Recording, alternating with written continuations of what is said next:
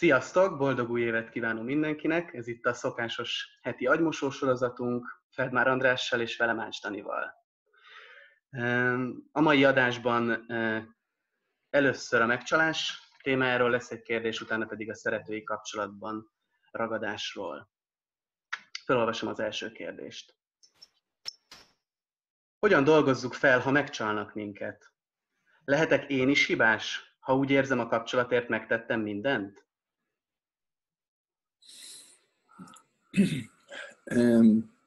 Hát igen, és hát nem. Mi az, hogy, mi az, hogy megcsalás? Az állatok nem csalják meg egymást. Az állatok csak csinálják azt, amit csinálnak, és senki nem vonja őket felelősségre. Lehet, hogy veszekednek, de az élet megy tovább. De mi az, hogy megcsalás? Valószínűleg egy ígéret megszegése. Az állatok nem ígérnek semmit, a szél sem ígér semmit, a, a, a, a tűz nem ígér semmit, csak vannak. Lehet kapcsolatban lenni, annélkül, hogy az ember megígérjen bármit is. De ha megígér valamit, és azt az ígéretet nem tartja be, és azt, hogy nem tartja be, azt titokban tartja, hát akkor ott már van valami hamis, ott már van valami megcsalás, ott már van valami hazugság. Um, valaki, egy amerikai költőnőt megkérdezték, hogy mi miért hazudunk egymásnak, és ő azt mondta, ez az Adrian Rich, ő azt mondta, hogy azért hazudunk egymásnak, mert nem hisszük el, hogy az igazság megfelel. Uh-huh. Um, tehát uh, két, két szintje van ennek a dolognak. Az egyik pszichológia, a másik etika. És a kettőnek, mint mindig, soha semmi köze nincs egymáshoz. Nem lehet megmagyarázni, hogy valaki rosszat tesz azzal, hogy a szülei rosszul bántak vele. Obszén arról beszélni, hogy a Hitler azért volt olyan, amilyen, mert rossz gyerekkora volt. Sokan, sok embernek rossz gyerekkora volt, és mégse lett belőlük Hitler. Tehát az etikai döntések nem függnek a pszichológiai nehézségektől. Lehet, hogy azért, mert rossz gyerekkorom volt, nehezebb nekem egy jó embernek lenni, egy megbízható, igazmondó embernek, mint valaki másnak, de nem lehetetlen. Tehát az etika az mindig elhatározás kérdése. A pszichológia az pedig egy, egy folyamat. Sőt, most már még a pszichológiát is levezetjük a biológiára. Ez egy ilyen szokás, hogy ne legyünk felelősek, mert hm. az etikáért abszolút felelős vagyok. A pszichológiáért már nem annyira, és a biológiáról már egyáltalán nem. Úgyhogy ez a redukció ez abszolút nem helyes. Én az első két házasságomban, mikor 21, 22, 24 éves voltam, mind a két feleségem megcsalt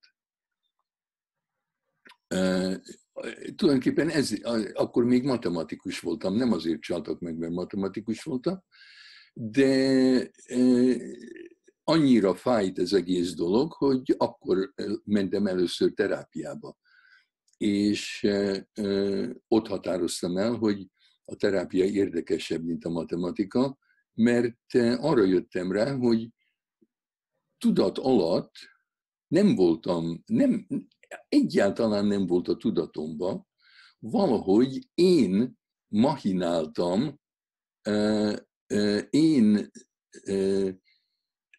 hoztam elő a, a, a sok lehetőségből azt, hogy mind a két nő megcsaljon. Mi, tehát pszichológiailag ez, ez nagyon érdekes, hogy tulajdonképpen megismételtem azt, hogy aki nekem a legfontosabb, az hagyjon ott. Mert három és fél éves koromban az anyámat elvitték Auschwitzba, amit én úgy éltem meg, hogy az anyám ott hagyott. És akkor 20 valahány éves koromban, és utána kétszer megismételtem, hogy hogy is van ez? Teljesen tudat alatt. És újra éltem, de, de valahol, és erre jöttem rá a pszichoanalízisben, hogy valahol ennek már örültem, hogy én ezt meg tudom csinálni bárkivel. Tehát először, amikor az anyám elhagyott, az teljesen villám volt a, a felhőtlen égből. Teljes meglepetés volt. De tulajdonképpen, amikor az első és a második feleségem ott hagytak, az már nem volt meglepetés, csak a felszínen. De megnyugtató volt, hogy ezt én most ki tudom csiholni a világból bármikor, az adott nekem egy ilyen mesteri érzést. A szituáció mestere lettem. Persze nem úgy, ahogy valóban akartam, de valahogyan. Nem, nem azt varázsoltam, hogy maradjanak velem, hanem azt varázsoltam, hogy hagyjanak ott épp úgy, mint az anyám hagyott ott. Na, hát ez a pszichológiája a dolognak.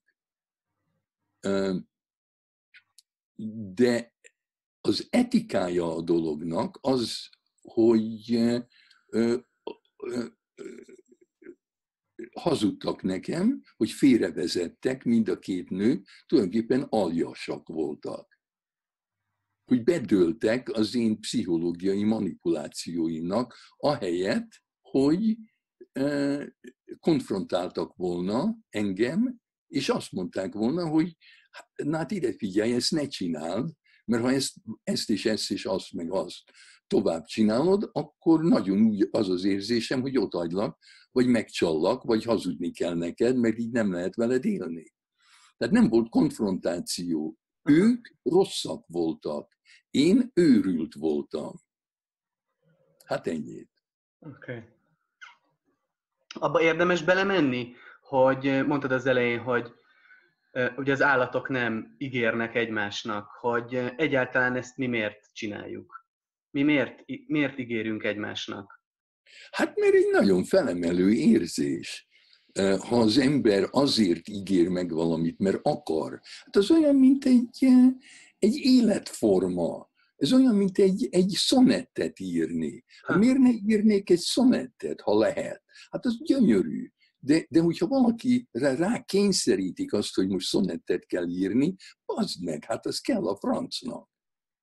Okay. De ha szabadon választom, akkor miért ne írjak egy szonettet? De ami nem, am, amit, amit nem lehet megérteni, az az, hogy miért mondanám, miért csinálnék úgy, hogy szonettet akarok írni, és e, e, tulajdonképpen egy villanelt e, írok titokban. Tehát e, ez az érdekes, hogy nem kell ígérni semmit. De ha már ígérek valamit, akkor miért nem tartom be? Hát okay. azért, mert az ember gyakran elfelejti, hogy szabad akaratból ígérte meg, hogy nem kényszerből.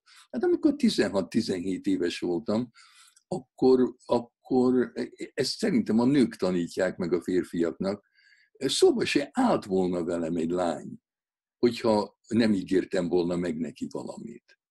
Hát az, az, az a minimum, hogy te vagy az egyetlen.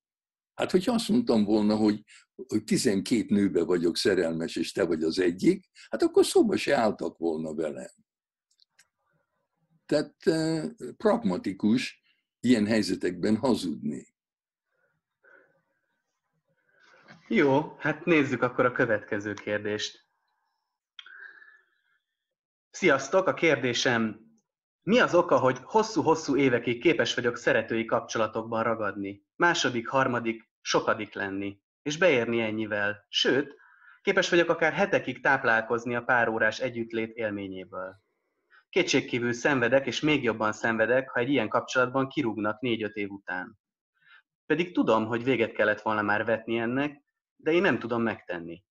Mert azt hiszem, ez a szerelem. Mert talán beérem azzal az intimitással, ami az ilyen kapcsolatokban lényegében csak alamizsna. Biztos, hogy a borzalmas gyerekkoromban emögött az apám alkoholista volt, az anyám is, fizikai és főleg lelki bántalmazás és megszégyenítés. De hát már azóta eltelt 40 év, és eltekintve egy kapcsolattól, sosem volt boldog párkapcsolatom. De szeretném, ha lenne. Mit tegyek? Csak ennyi. Hát, hát nagyon tisztán lát az illető. Én nem, nem értem a kérdést. Hát nagyon könnyű ebből, a, ebből az ingoványból kilépni. Hagyd abba! Hát kész, nincs más. Mi, mi más lehet mondani? Mostantól fogva, ettől a pillanattól kezdve nem az érdekes, hogy, hogy megmagyarázd, hogy eddig miért csináltál valamit, hanem az, hogy mostantól fogva ne csináld. Kész. Nem, nem kényszer, abban a pillanatban, amikor megtudod, hogy egy, egy férfival vagy, aki ezt egy nő írta, ugye? Igen. Aha. Hogyha egy férfival vagy, akinek már van más nője, akkor fordulj, fordíts hátat, és keres valakit, akinek nincs.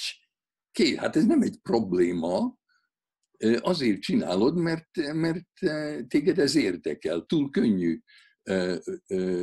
egy, egy rendes párkapcsolatban lenni. Sokkal érdekes. Hát lehet, hogy azért, mert a, neked úgy van beidegződve, hogy három, három szerep van a filmben. Az egyik a, a, a feleség, a másik a szerető, és a harmadik a pasi. És akkor ebből a háromból a pasi nem lehetsz, pedig lehet, hogy az, azt szeretnél lenni, de nem lehetsz. A feleség nem akarsz lenni, mert annak a legrosszabb. Nyilvánvaló. Hát akkor mi marad neked? Akkor, akkor te csak a szerető lehetsz. De hát nem kell feleségnek se lenni, mondom, pasi nem lehet, hát dehogy nem lehetsz. Még az is lehet, van a transzexualitás. Lehet, hogy még az is jobb, mint a szeretőnek lenni. De különben lásd be, hogy te azt teszed, ami szerinted a legjobb. És szerinted a legjobb a szeretőnek lenni. És akkor lehet, hogy csak annyit kell változtatnod, hogy ne panaszkodj hogy, hogy büszkén vállald el a szerető szerepét. Hogy, hogy miért, tehát annyi sztori van, amennyit akarunk. Nem, nem, megint a, a, a, a gyerekkoroddal nem lehet ezt megmagyarázni, de például egy első szülött, nek nagyon fáj, amikor a második gyerek jön. Olvastam olyan íróktól könyvet, akik határozottan azt mondják, hogy a legnagyobb trauma egy elsőszülöttnek a második gyerek megszületése. Annál nagyobb trauma nincs. Mert ott tulajdonképpen megéli, hogy elveszíti a, a legfontosabb helyet az anyja életében ki lesz lökve az egyetlen gyerek szerepéből, és ott látja, hogy az anyja odaadja magát, a testét, a mellét, a mindenét, ennek az új kis gilisztának, aki Isten tudja honnan jött, és ő neki csak nézni kell. Vagy lehet. Tehát ahol ő volt, ott van most már a huga, vagy, a, vagy az öccse. Hát ez egy óriási trauma. A második gyereknek már nem olyan nagy trauma a harmadik gyerek születése, mert a második gyerek soha nem birtokolta az anyját egyedül. Már ő neki mindig meg kellett osztani az anyját. Megosztani még egyel már nem olyan trauma, mint az első gyereknek, e, aki, aki nem is álmodott arról, hogy valaha meg kell osztania az anyját.